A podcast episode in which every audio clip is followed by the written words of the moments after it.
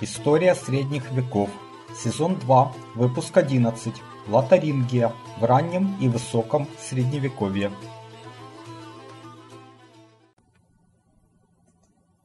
Добрый вечер. Меня зовут Валентин Хохлов. И э, мы продолжаем, получается, второй сезон цикла об истории средних веков. Этот сезон начался весной, в период карантина, когда было достаточно много времени для того, чтобы э, ну, рассказать о чем-то более подробно из истории средних веков, э, темы, которые э, были затронуты в первом сезоне, но в общем контексте, а здесь взять какую-то одну тему и остановиться на ней более подробно. И вот поскольку сейчас опять карантин, опять локдаун, есть возможность продолжить вот этот второй сезон, вернуться к Э, тому, что было начато. Вот в прошлый раз мы говорили о Бургундии в раннем и высоком средневековье, а тема этого стрима Лотарингия. Э, ситуация достаточно похожа с Бургундией. Тоже территория в самом центре Западной Европы, э, тоже королевство, которое перестало быть королевством, которое сейчас не существует как самостоятельное государство. Ну, можно поставить звездочку, сказать, что некоторые самостоятельные государства э, существуют, мы о них поговорим. А, и там, конечно, история вот этой части Лотаринги, она история этих стран является. Но для э, ну, как бы большей части Лотаринги, которая расположена, получается, и во Франции, и в Германии, ну и в странах Бенилюкса, э, она как бы идет побочной темой в европейской истории. Но она стоит, наверное, того, чтобы остановиться на ней э, подробнее.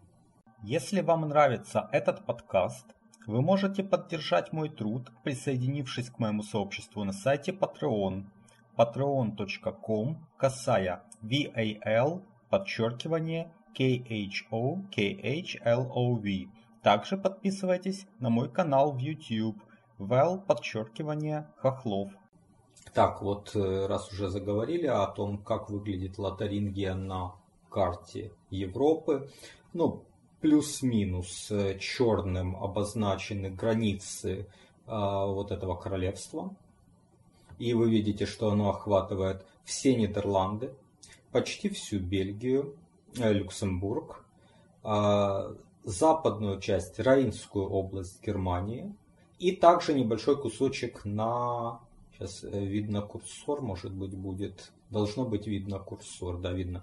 Значит, вот небольшой кусочек еще на севере Германии, примыкающий к Северному морю.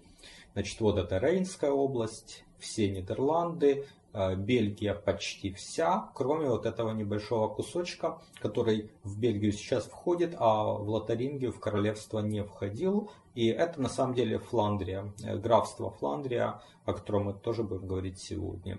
Ну и части Франции, небольшая часть здесь и довольно большая часть здесь, фактически между Люксембургом и Швейцарией, бывшее герцогство Верхняя Лотарингия, э, о его истории тоже поговорим. Так, э, что еще э, можно сказать? Ну, следует, наверное, сказать, что сам термин э, лотарингия появился в IX веке при разделе империи Карла Великого. До этого такого термина не было, и вы поймете почему. А, а территория это, конечно же, существовала в составе королевства франков и раньше в мировингский период. Более того, сердце Нижней Лотарингии, э, земли в нижнем течении Рейна и Масса, это исконные земли франков. Это самое начало их э, королевства. Э, ну и далее, если посмотреть на карту, то в будущую Лотарингию войдут практически все земли, которые франки присоединили севернее. Это земли фризов, и тут видно даже э, граница идет по э, границе земель э, саксов, э, которые находятся восточнее.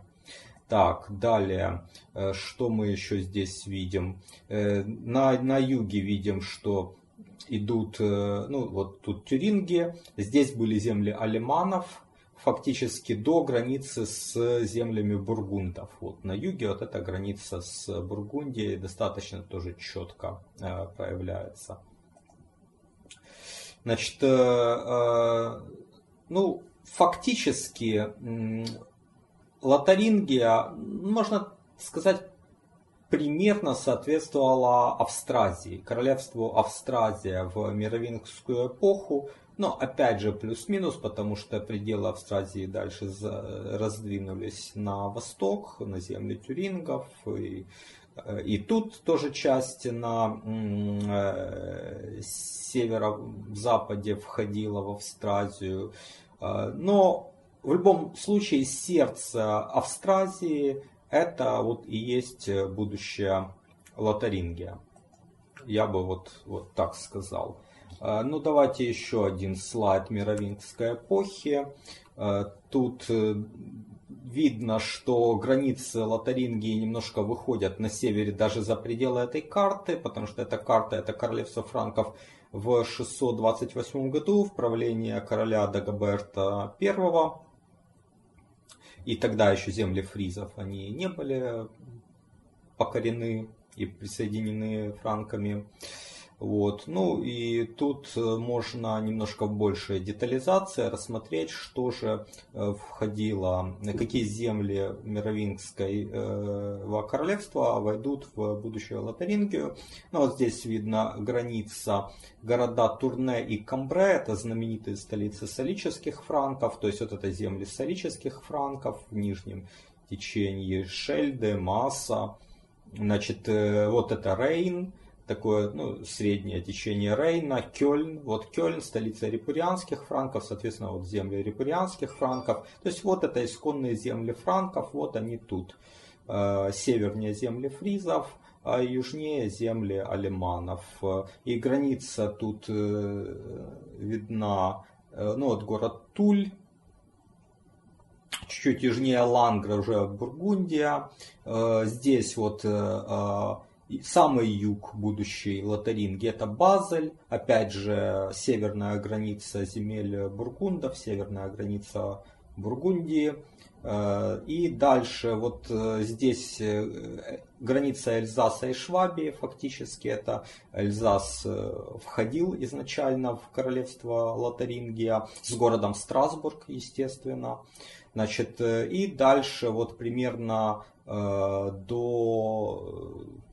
ну, до Майнца. Майнц, в принципе, не входил в Лотарингию, Трир входил. Э, Мэтс, это город как бы посерединке, можно сказать. И Верден, вот тут он западнее Мэтса, тоже входил в Лотарингию. То есть это вот такие земли, которые а, войдут в это королевство. Но напомню, это еще мировингская э, эпоха, когда даже слова такого не было. Так, вот теперь мы переходим к каролингской эпохе и, собственно, поговорим о том, как образовалось это королевство. Оно образуется э, после 843 года, даже после, я бы сказал, чуть позже, после 855 года, но э, самый первый раздел империи Каролингов, 843 год, э, э, договор как раз, э, который был заключен в Вердене, э, три части э, империи Карла Великого достались трем его внукам. Значит, середина, которая здесь уже раскрашена в три цвета потому что это следующий раздел. Но на тот момент вот эта вот середина, фиолетовая, оранжевая, розовая, это э, удел Лотаря, императора Лотаря, старшего из внуков Карла Великого. Она называлась Средняя Франкия еще, но это такой термин, как бы он не прижился. Значит, э, ну а зеленая и красная части это то, что досталось двум другим внукам. Зеленая досталась Людовику Немецкому, это будущая Германия а э, красная досталась Карлу Лысому, это будущая Франция. Значит, но в 855 году император э, Лотарь умер. И состоялся раздел уже его части, вот этой средней части, которую вы видите на экране. Э, Ее поделили между собой три а, сына императора Лотаря. Значит, вот если смотреть с севера на юг, то вот эта часть, которая как бы границы, которые помечены желтеньким, это и есть будущее королевство Лотарингия оно досталось Лотарю II, среднему сыну императора Лотаря. Ему же досталось вот фиолетовая часть ниже. Это Верхняя Бургундия. Ну, по предыдущему стриму, я думаю, вам э, уже эта часть знакома. Вот эта Верхняя Бургундия тоже досталась Лотарю II. Э, еще Трансюранская Бургундия ее называют. Э, Нижняя Бургундия, Цисюранская Бургундия досталась э, Карлу, младшему сыну Лотаря. Э, это еще называют королевство Прованс. А, ну, вот э, эту историю вы знаете. Ну, а, собственно, розовенькая, это королевство Италия, она досталась и так же, как и императорская корона, э, старшему сыну Лотаря, императору Людовику II. Значит, следующий раздел происходит в 863 году после смерти Карла. И раздел идет как раз по вот Цесюранской Бургундии, ее небольшая западная часть достается Лотарю II, а большая часть Цесюранской Бургундии достается э, Людовику II. То есть братья поделили между собой наследие третьего брата. А, значит, э, а следующий раздел э, происходит, собственно, раздел королевства Лотаря II. А, вот э, вы видите, что это произошло в 870 году, когда Лотарь II умер.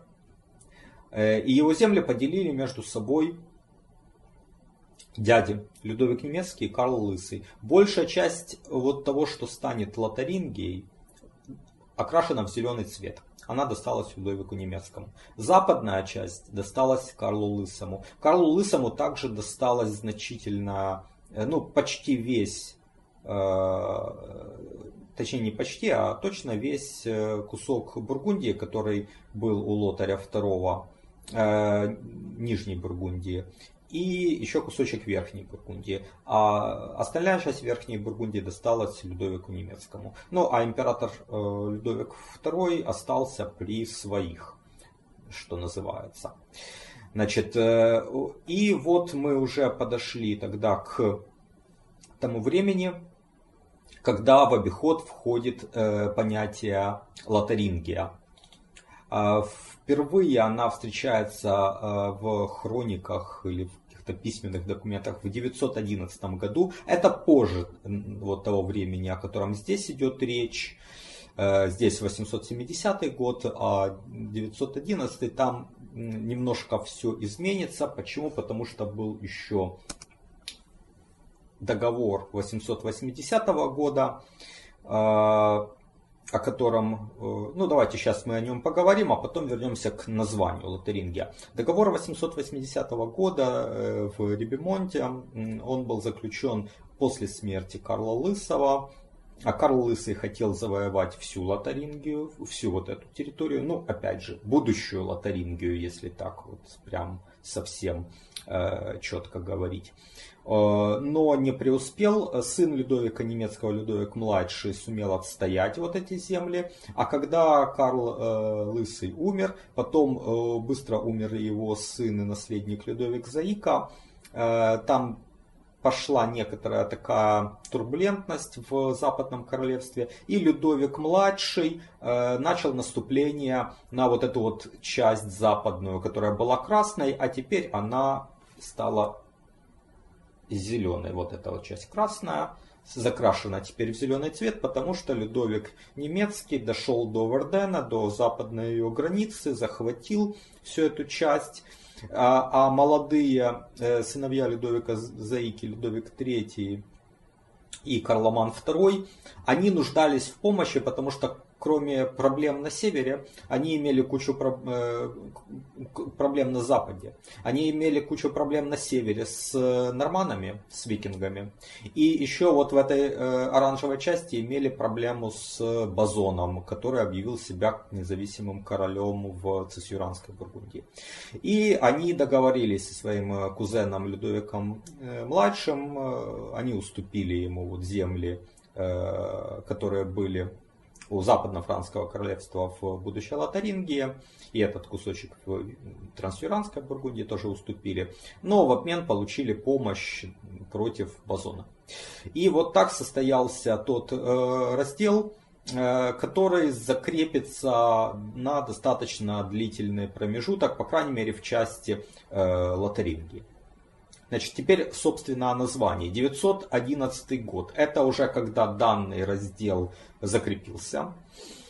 И вот в 911 году э, правитель этой территории уже в Восточно-Франском королевстве, там был такой Герхард, он был назван по латыни Dux Regni Quod Amultis Chloteri Dicetur или Дицитур, уже может там С читалось в то время. Значит, э, и переводится это как герцог королевства, которое многие называют Хлотаревым.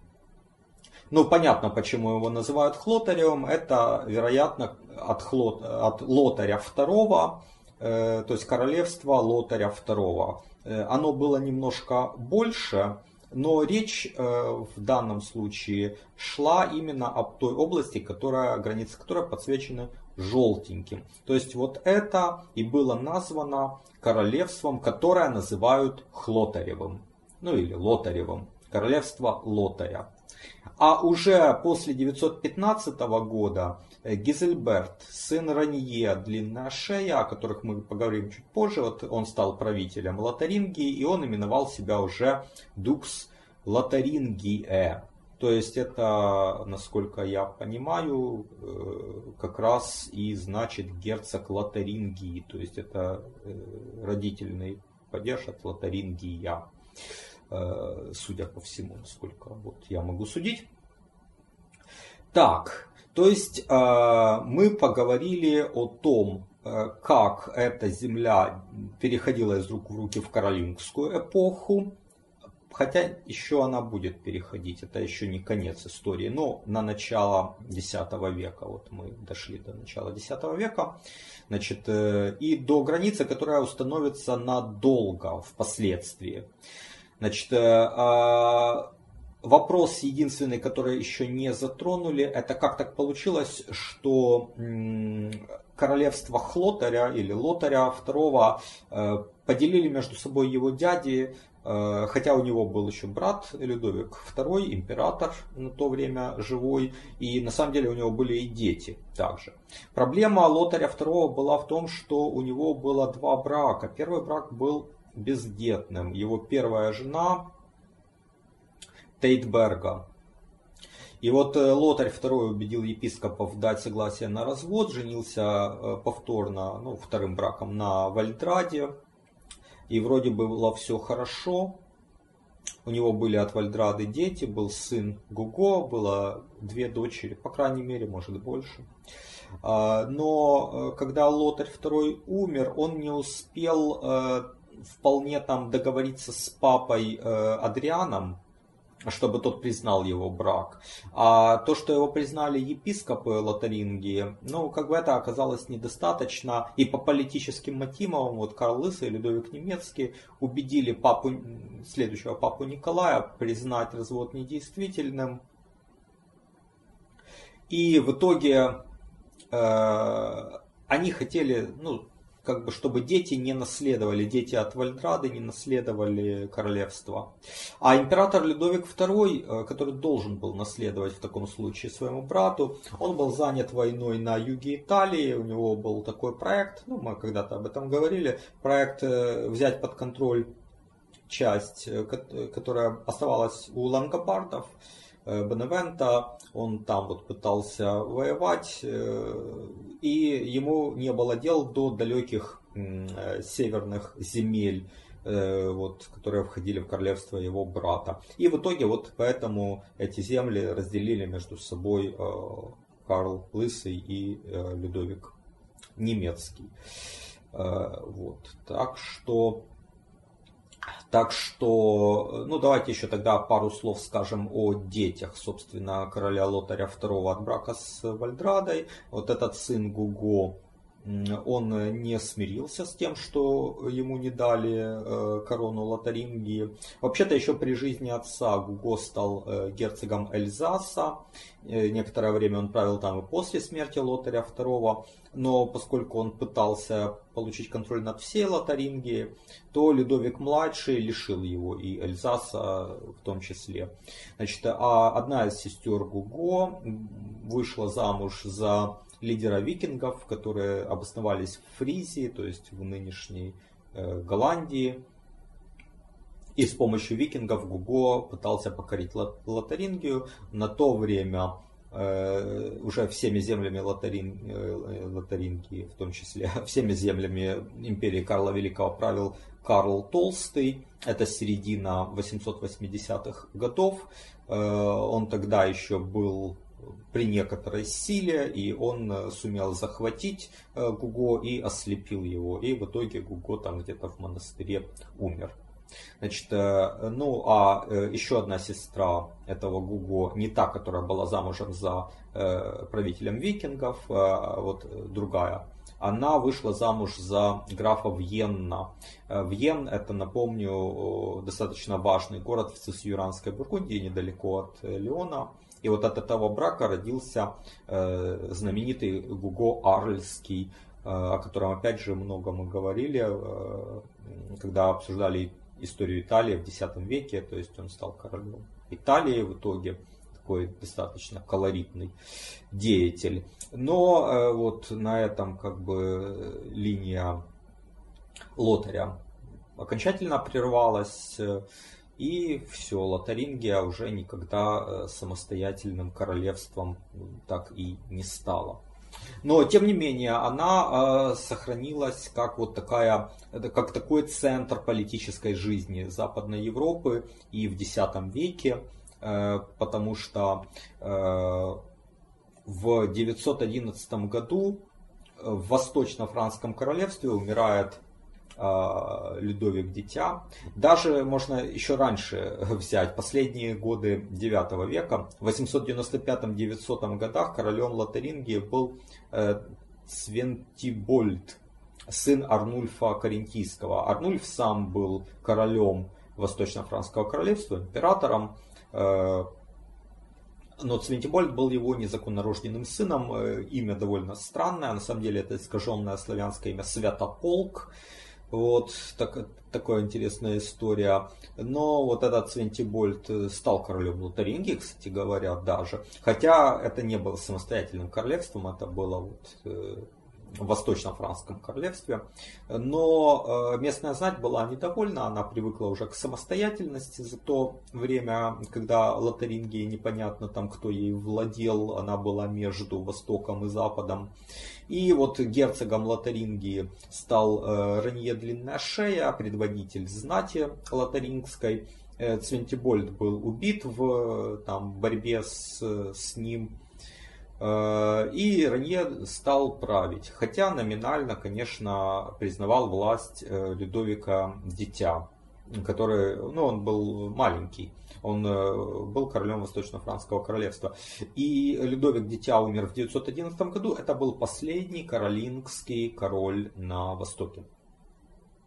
А почему, есть еще одна версия, почему вот этот Ранье так не хотел там э, э, подчиняться Цвентибольду и так хотел самостоятельности. Дело в том, что Ранье был по матери внуком императора Лотаря так, ни много ни мало. То есть, хотя и не по мужской линии был потомком королингов, но, видимо, он считал себя достаточно таким знатным и родовитым и хотел э, быть не хуже своих вот тех э, кузенов, э, которые правили на востоке и на западе франками. И вот после 911 года, когда на востоке, в Восточно-Франском королевстве пришел к власти уже не каролингский король, Конрад пришел, а потом за ним Генрих Птицелов пришел к власти. Э, то Ранье как бы не хотел подчиняться им, и лотаринская знать вышла из повиновения, обратилась э, на запад, где сохранялся э, потомок каролингов, король Карл Простоватый, и они обратились к нему, сказали, давай признаем твое правление. Карл Простоватый загорелся этим лотарингским проектом э, и закрепился в Лотаринге на самом деле до 923 года. Он там э, правил, он там в основном-то и находился. И стало недовольны знать э, Нейстрии, бывшей Нейстрии, вот этого сердца западно-франского королевства, то есть это область между там, Анжу, Блуа, Париж – вот так, такое сердце Северной Франции. И та знать, она восстала, э, избрала королем Роберта. Э, Роберта Карл Простоватый победил и убил. Э, изна, тогда избрали королем Рауля, Рауля Бургундского, герцога Бургундии, который, в общем-то, стал королем Западно-Франского королевства, Карл Простоватый попал в плен и окончил свою жизнь в заточении. Вот. И шла определенная вот эта борьба за Лотарингию. Она при Рауле прервалась, потому что он не хотел ссориться с Восточно-Франским королевством.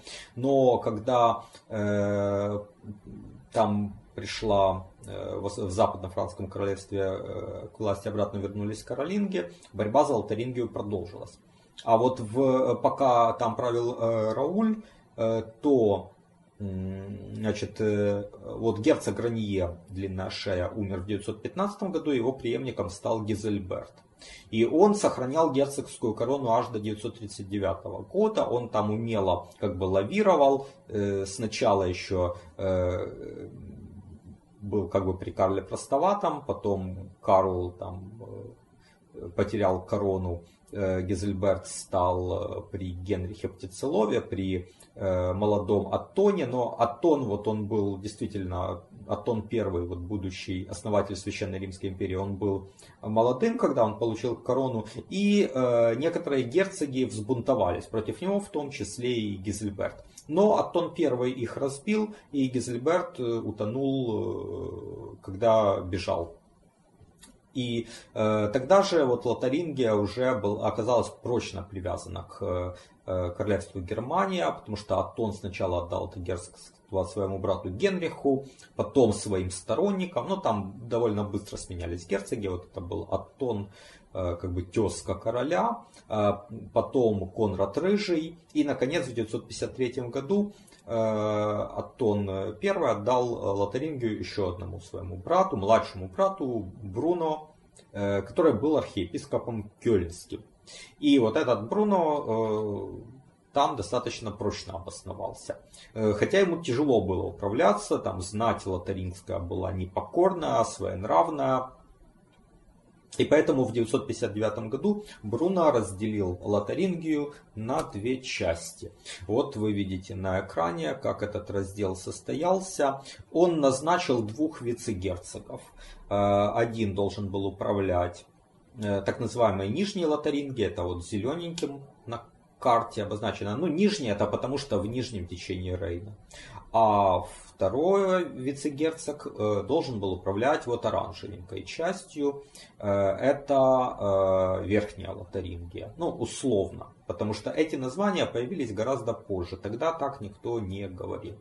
Значит, а вот голубеньким подсвечен Эльзас. Дело в том, что в 925 году вот эта часть Эльзас с его столицей Страсбургом был присоединен к Швабии. Швабия это вот герцогство вот оно восточнее Эльзаса находится э, на территории Германии.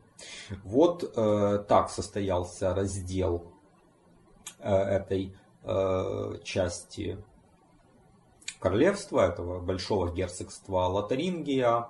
И после этого раздела он сыграл огромную роль в истории Лотарингии. И она уже потом фактически никогда не была единой. еще одна карта. Здесь не так хорошо с цветами. Вся Лотарингия здесь плюс-минус в одной цветовой гамме. Но видно, что ее три составные части. На самом деле, вот э, севернее Рейна, э, тут э, это названо Фрисландия или земля фризов.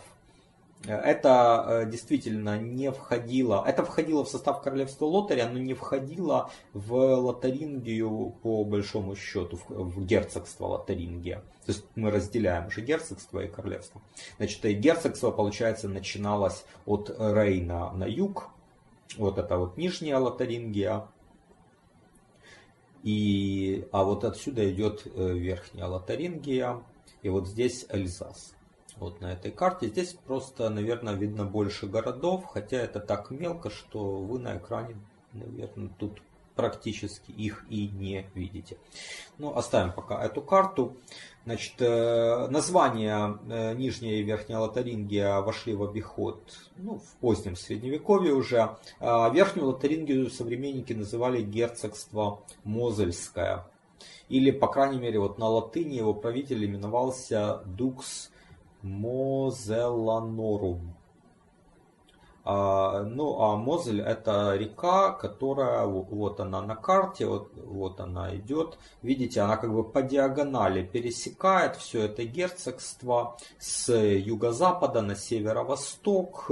На этой реке находится и Мец, э, такой самый главный город и Трир тут находится, поэтому это как бы важнейшая водная артерия этого герцогства, видимо, поэтому его и называли э, Мозельским.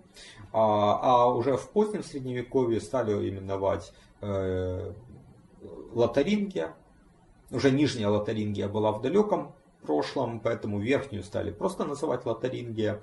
Или по-французски Лоран.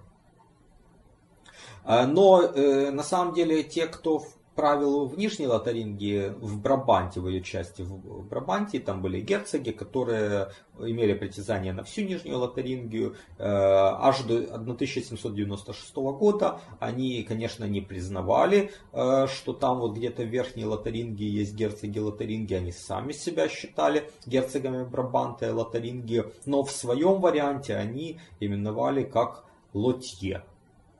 Э, но этот термин использовался только применительно к землям Лувана, Брюсселя, Брабанта и Антверпена. Так, что было дальше? Это мы остановились на самом деле на Тоне Первом. Это середина X века. Это еще не конец истории, не конец борьбы за Лотарингию. Значит, э, в Нижней Лотарингии, ну вот будем именовать эти части герцогства уже так, как их сейчас именуют. Так вот, в Нижней Лотарингии сильные позиции занимали представители дома Ранье Длинная Шея, э, внучатые племянники герцога Гизельберта, там был такой Ранье IV и э, Ламберт. Вот э, это уже вторая половина X века. Они хотели вернуть себе власть над герцогством. А и Лотарингию хотел вернуть себе также король западно-франкского королевства Лотарь. Хотя и его дед Карл Простоватый, и отец Людовик Заморский, они тоже хотели вернуть Лотарингию. Это была такая прям навязчивая идея у последних каролингов. Видимо, потому что Лотарингия это их родовые земли все-таки. Особенно Нижняя Лотарингия. Значит, э, и вот э, Лотарь, к тому же вот имя у него соответствующее, он заручился поддержкой Ренье IV и Ламберта, пытался отбить Лотарингию, даже на какое-то время захватил Аахан, но был разбит Аттоном II. А у Лотаря был младший брат Карл. И вот этот Карл бежит к Аттону II, и Аттон II дает ему герцогство Нижняя Лотарингия.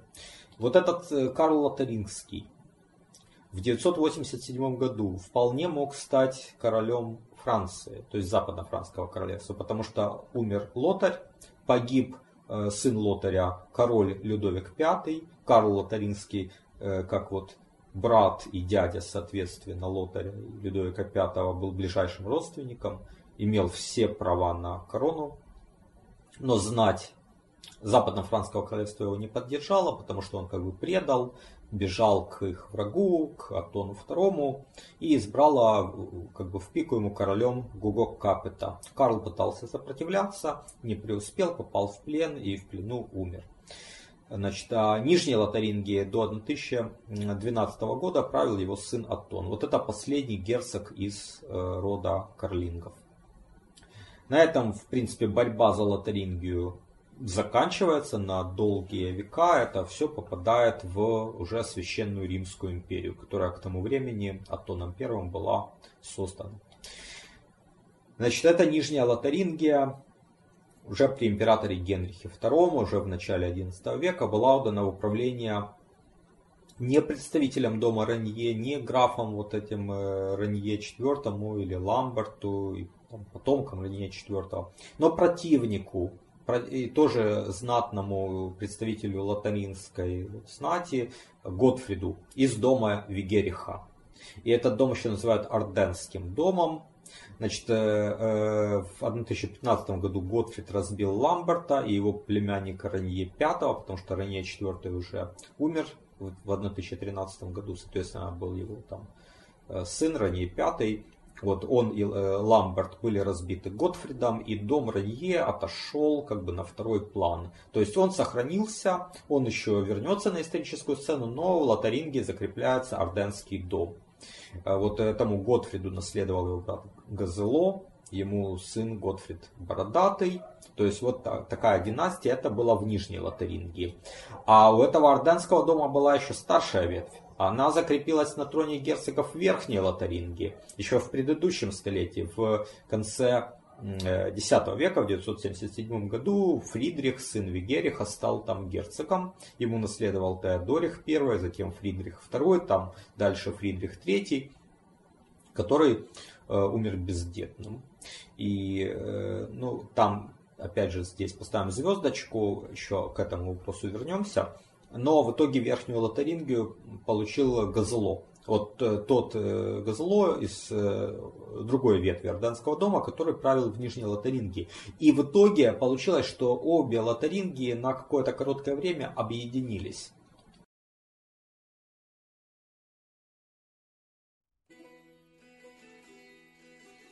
Вот уже около 20 лет я увлекаюсь историей средних веков, читаю книги и смотрю передачи, а недавно начал и сам создавать видео и подкасты на эту тему. Это мое хобби, и я создаю контент совершенно бесплатно. Но если у вас есть желание и возможность поддержать мой труд материально, то присоединяйтесь к моему сообществу на сайте Patreon. Оно называется по моему имени Вэл Хохлов. Patreon com косая VAL подчеркивание KHO KHLOV. Не забывайте подписываться и на мой канал в YouTube. Его можно найти также по моему имени Вэл Хохлов.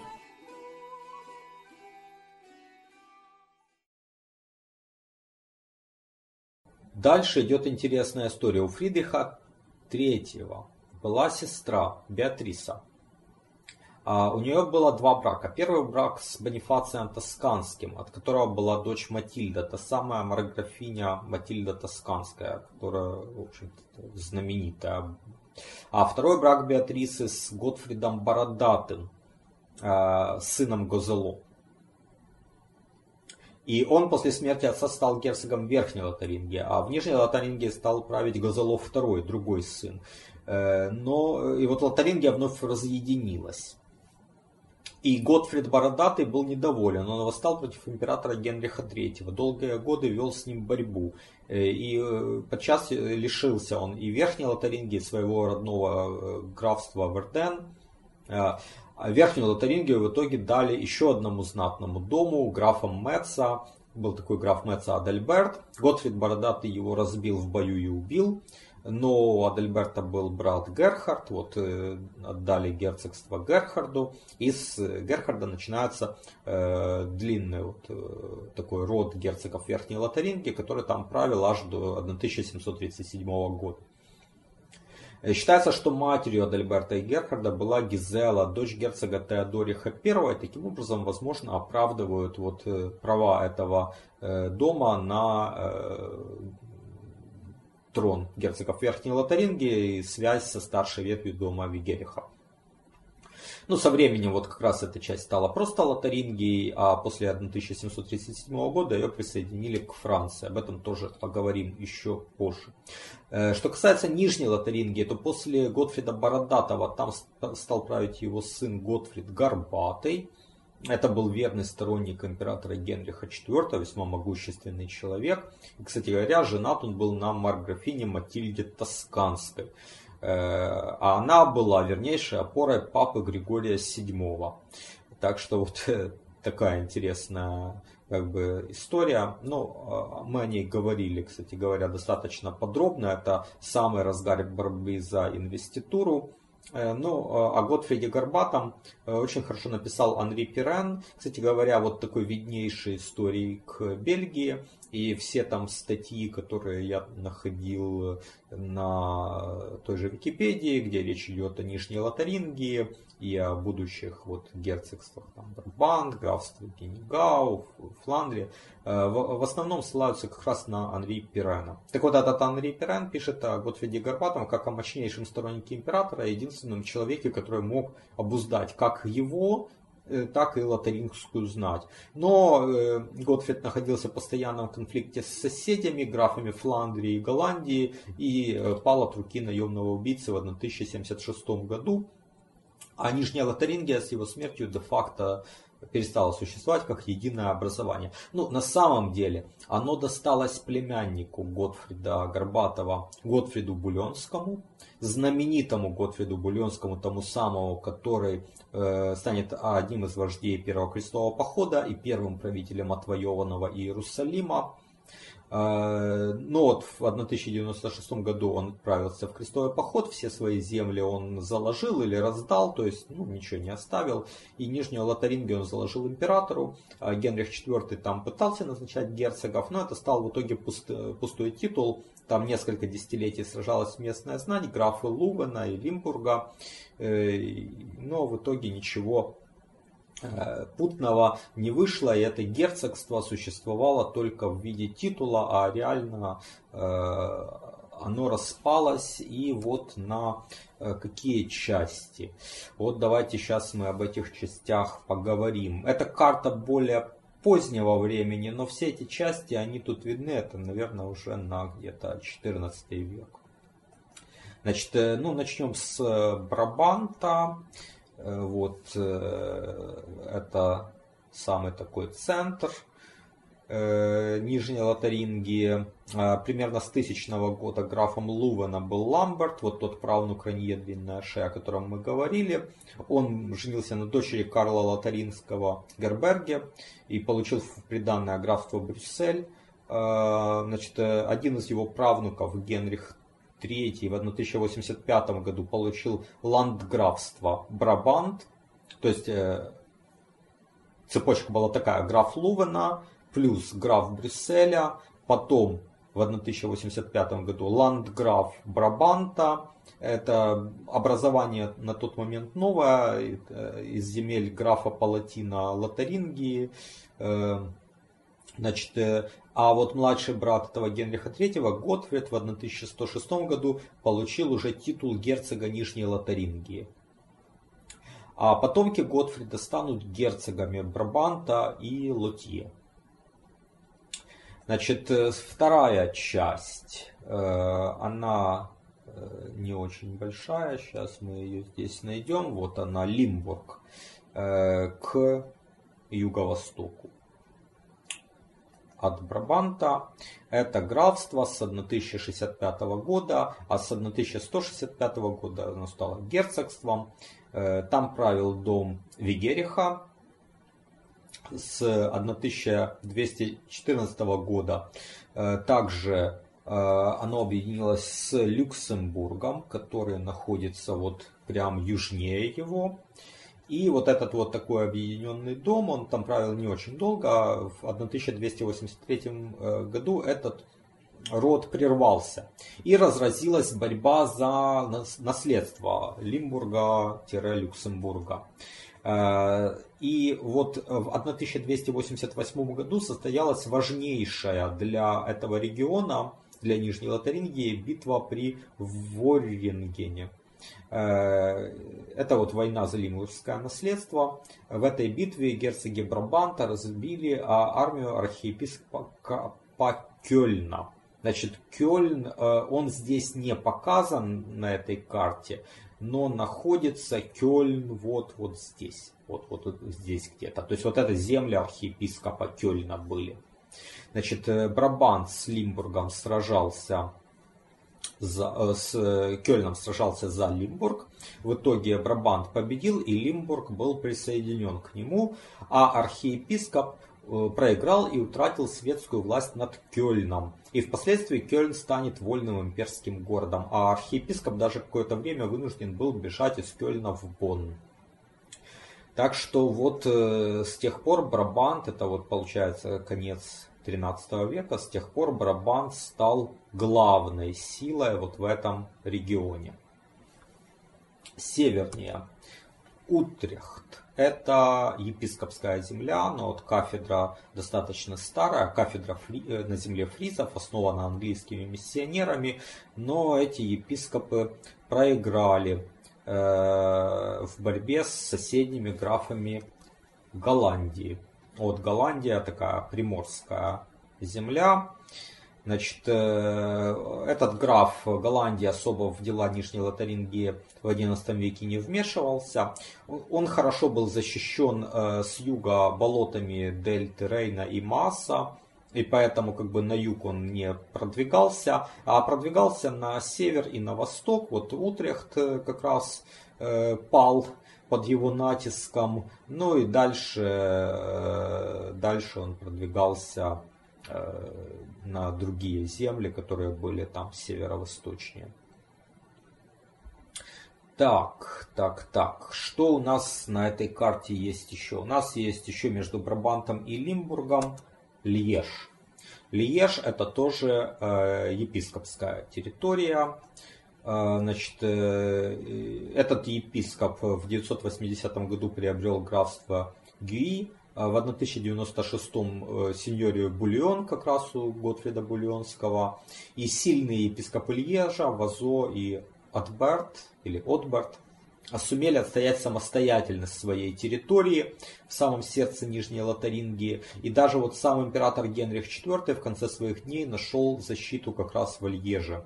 Э, эти епископы были верными сторонниками империи, в отличие от соседних епископов Турне и Камбре. Ну вот Камбре здесь э, видно, а Турне не показано. Значит, а вот епископы Турне и Камбре, они попали под влияние графа Фландрии, и они поддерживали как раз папу римского. В итоге Льеж сохранил свою самостоятельность как церковная область под управлением епископа. Область достаточно большая, вот тут видно, она такая вытянутая. И долгое время она существовала независимо. Это как бы такое, как вот Северный Рим или Северный Авиньон, можно даже сказать. Значит, дальше, дальше у нас э, Геннигау или по-французски Эно которая находится вот южнее Фландрии и западнее Льежа и Брабанта. Значит, в Но правил младший сын Ранье Длинная Шея, Ранье II, еще в начале X века. Далее не вполне понятна цепочка наследования, но в конце концов Ранье V и его потомки уже в XI веке владеют этим графством. Вот эта ветвь рода Ранье прервалась, и Геннегау наследует род графов Фландрии, там была достаточно интересная э, такая э, связь. Э, дело в том, что Балдуин VI стал Балдуином I в Геннигау благодаря браку. Значит, но когда он умер, то Фландрию должен был наследовать его сын Арнульф, так же как и Геннигау. Но младший брат Балдуина, Роберт, воспротивился этому. И вот в битве при Касселе, ну только это, наверное, все-таки Касселе. Это не Кассель в Германии, это Кассель, ну, он вот где-то здесь, во Фландрии находится. Так вот, в 1071 году Роберт разбил Арнульфа, Арнульф погиб в битве, и Роберт захватил Фландрию. А в Геннегау сохранилась линия Балдуина, потому что у Арнульфа был младший брат, Балдуин II. Далее в Геннегау правил правил Балдуин III, Балдуин IV, это все там сыновья и внук, э, а при правнуке, вот Балдуине V, эта линия возвращает себе Фландрию в 1191 году. Вот этот Балдуин V в Генегау стал также Балдуином VIII графом Фландрии, а его сын Балдуин IX во Фландрии, Балдуин VI в Генегау, это тот самый лидер четвертого крестового похода, который стал первым латинским императором Константинополя. Значит, э, род э, графа Фландрии и Генегау прервался на двух сестрах. Кстати, вот Фландрия э, тоже подсветил. Вот он прервался на двух сестрах, Маргарите и Жанне. Жанна была замужем за Ферраном Португальским. Вот в битве при Бувине его захватил в плен Филипп Август. Известная история. А Маргарита была первым браком за Бушаром Давен. Это французская как бы транскрипция, а по-немецки Бурхард. Так вот этот э, Бушар Давен был Бальи Генегау. Э, позднее этот брак признали недействительным. Вот эта вот Жанна как раз воспротивилась. Бушара в итоге казнила. Сестру заставила выйти замуж второй раз за Гийома де Дампьера. И вот в середине 13 века э, разгорелся такой эпический конфликт Авенов и Дампьеров за наследство дома графов Фландрии. Это вообще, конечно, для Нижней Лотарингии конфликт важнейший, но он, и, в принципе, в истории всей Европы занимает определенное место, потому что там вмешивались и император Священной Римской империи, и король Франции. Вот в итоге Людовик Святой поддержал дампьеров, потому что Фландрия была феодом французской короны, и дампьеры там закрепились. А в Священной Римской империи, поскольку Генегау это феод имперский, получили преимущество Авены и стали править в Генегау. А в самом конце 13 века вот эти Авены были близкими родственниками графов Голландии и унаследовали графство Голландия. Вот они уже к тому времени полвека с дампьерами боролись э, за Фландрию. Но ситуация кардинально переменилась в конце 13 века. Дело в том, что короли Франции поссорились с дампьерами уже при Филиппе Красивом. Э, потому что дампьеры стали сближаться с Англией. Ну, у Фландрии вообще экономические связи с Англией были очень сильные. Значит, и поэтому Филипп Красивый вошел в союз с Жаном II де Авен. Э, ну, правда, Жану счастья это не, не принесло, потому что была такая знаменитая битва при Кортре в 1302 году. Там фламандцы разбили французскую армию, и старший э, сын и наследник графа Генегау погиб. Мужья его двух дочерей погибли. Это Роберт де Артуа и Рауль де Клермон. Кстати, Рауль де Клермон, коннетабль Франции. В общем, как бы много было погибших э, среди высшей знати в этой битве золотых шпор. А Генегау Голландия в итоге он следовал младший сын э, Вильгельм. Значит, консолидация всех земель Нижней Лотарингии состоялась в позднем Средневековье. Дело в том, что герцогиня Брабанта и Нижней Лотарингии Жанна, которая там правила с 1355 по 1406 год, не оставила переживших ее детей.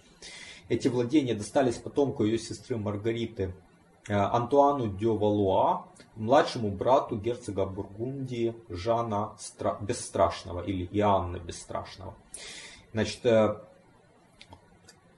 Маргарита, э, сама вот та Маргарита, была замужем также за графом Фландрии Людовиком II. Их единственная дочь, собственно, и стала матерью вот этого герцога Иоанна Бесстрашного, его брата Антуана.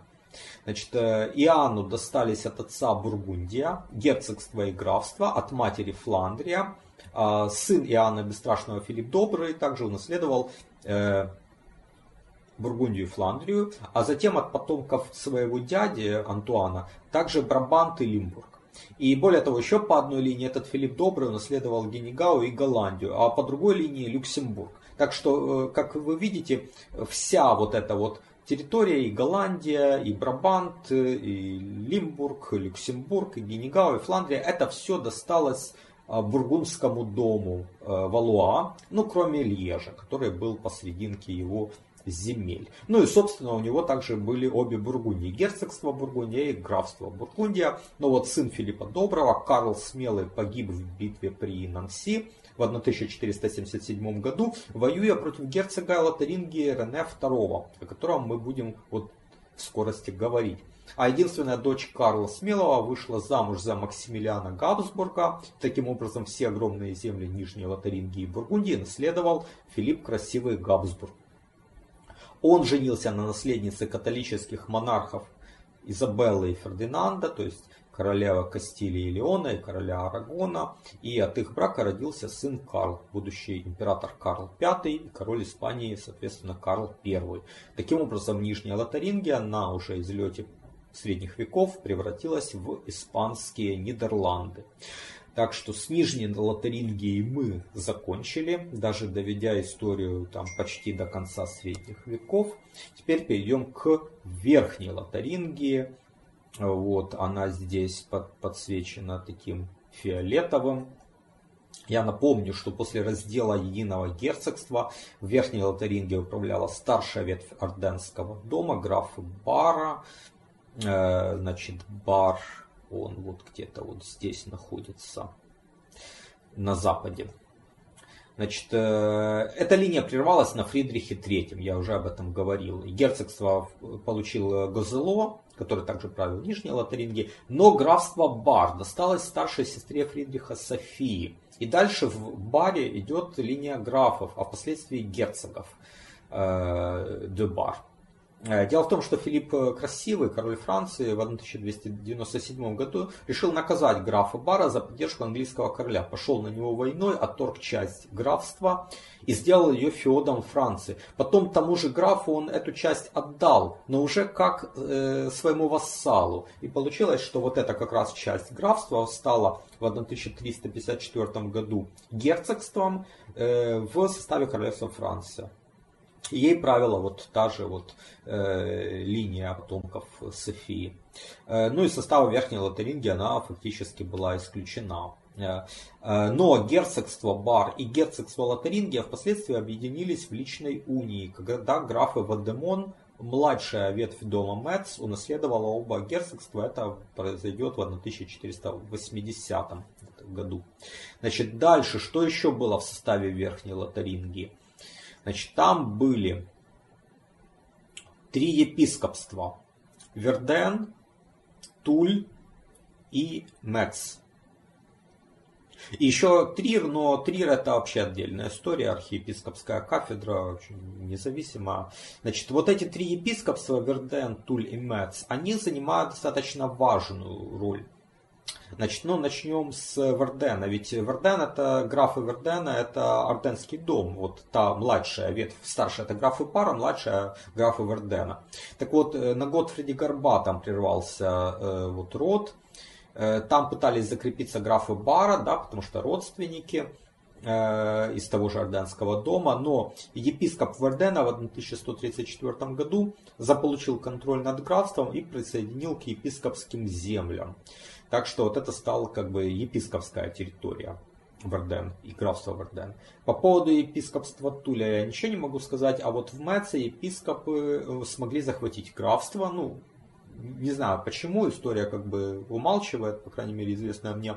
А, возможно, когда графы Мэца получили герцогскую корону в Верхней Лотаринге, они как бы э, ослабили контроль над своим родовым графством, и епископы воспользовались э, поводом Впрочем, ненадолго. В 1189 году Мэц получает статус вольного имперского города и выходит из-под власти епископа. И с 12 по 15 век фактически Мэц был республикой. Вот такой свободной в составе Священной Римской империи.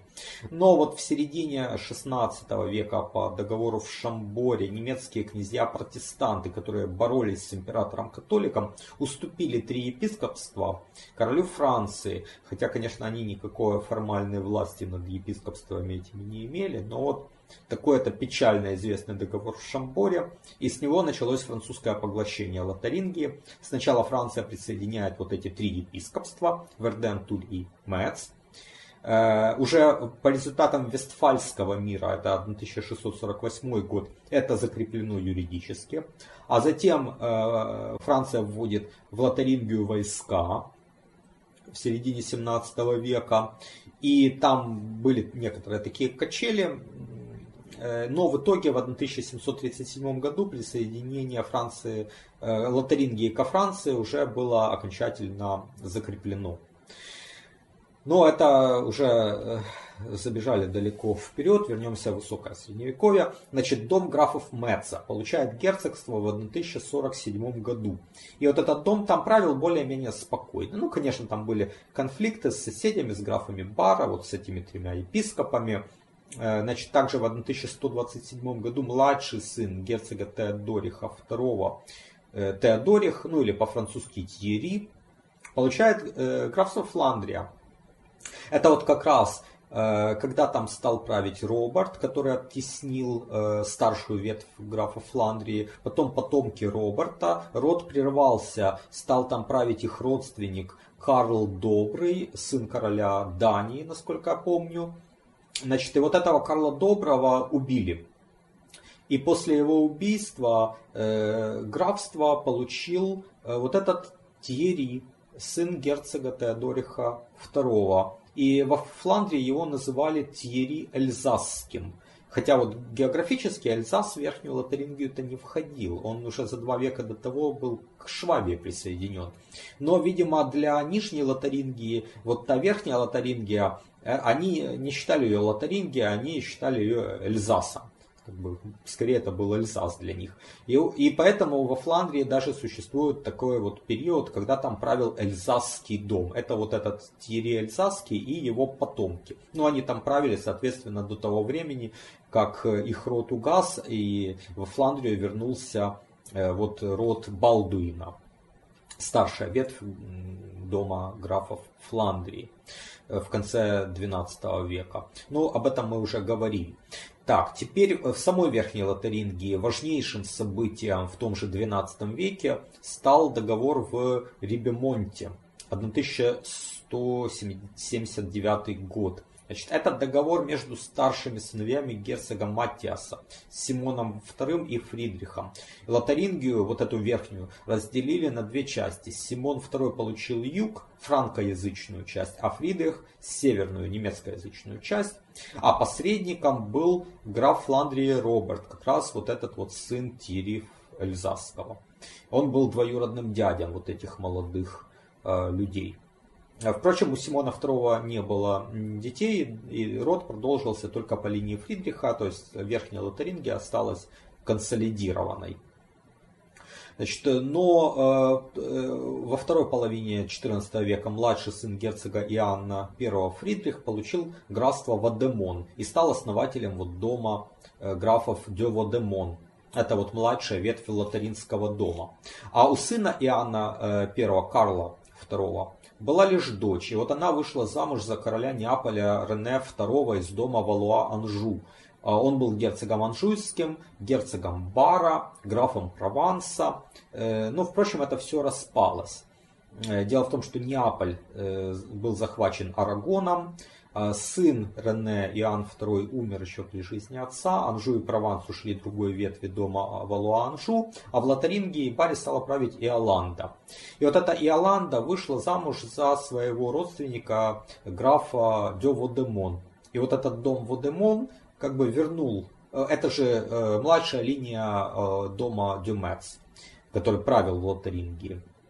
И он, он вернул себе Лотарингию, и также он получил герцогство Бар. И таким образом Лотарингия и Бар э, объединились вновь, как они были когда-то едины в начале Высокого Средневековья. Вот э, с сыном Иоланды и Фридриха э, II Дювадемон стал знаменитый герцог Рене II. Это вот тот самый э, герцог, с которым сражался герцог Бургундии Карл Смелый.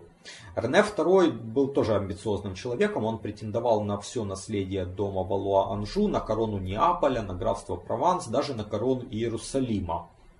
Его противостояние с герцогом Бургундии Карлом Смелым, вот, кстати, можно тут на следующем слайде, ну, к сожалению, довольно мелко, но вот мы э, покажем, где была Лотарингия, где были земли Карла Смелого. Вот, э, значит, вот это Бургундия, Внизу видите э, вот герцогство и графство Бургундия, вот это оранжевым цветом показано. Это вот такие родовые земли бургундского дома Валуа.